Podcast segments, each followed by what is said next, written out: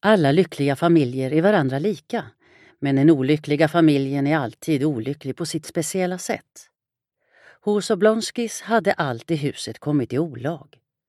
Frun hade fått reda på att mannen hade ett förhållande med en fransk guvernant som varit i deras tjänst och hon hade meddelat sin man att hon inte kunde leva i samma hus som han. Detta orostillstånd hade nu varat i tre dagar och verkade plågsamt både på makarna själva och på övriga familjemedlemmar och tjänstefolk.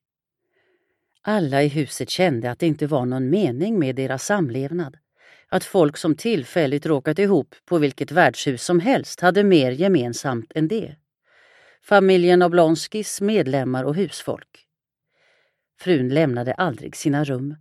Herrn hade på tre dagar inte varit tillsammans med de sina och barnen sprang runt som bortkomna i huset. Den engelska sällskapsdamen hade blivit osams med hushållerskan och skrivit ett brev till en väninna och bett henne att hon skulle försöka skaffa henne en ny anställning. Kocken hade redan igår, just vid middagstiden, gett sig iväg ur huset och kökspigan och kusken hade sagt upp sina platser. Tredje dagen efter osämjans utbrott vaknade först Stepan Arkadjevitj Oblonski av intima vänner kallad Stiva i vanlig tid, det vill säga klockan åtta på morgonen. Inte i sängkammaren hos sin fru utan på safiansoffan i sitt arbetsrum.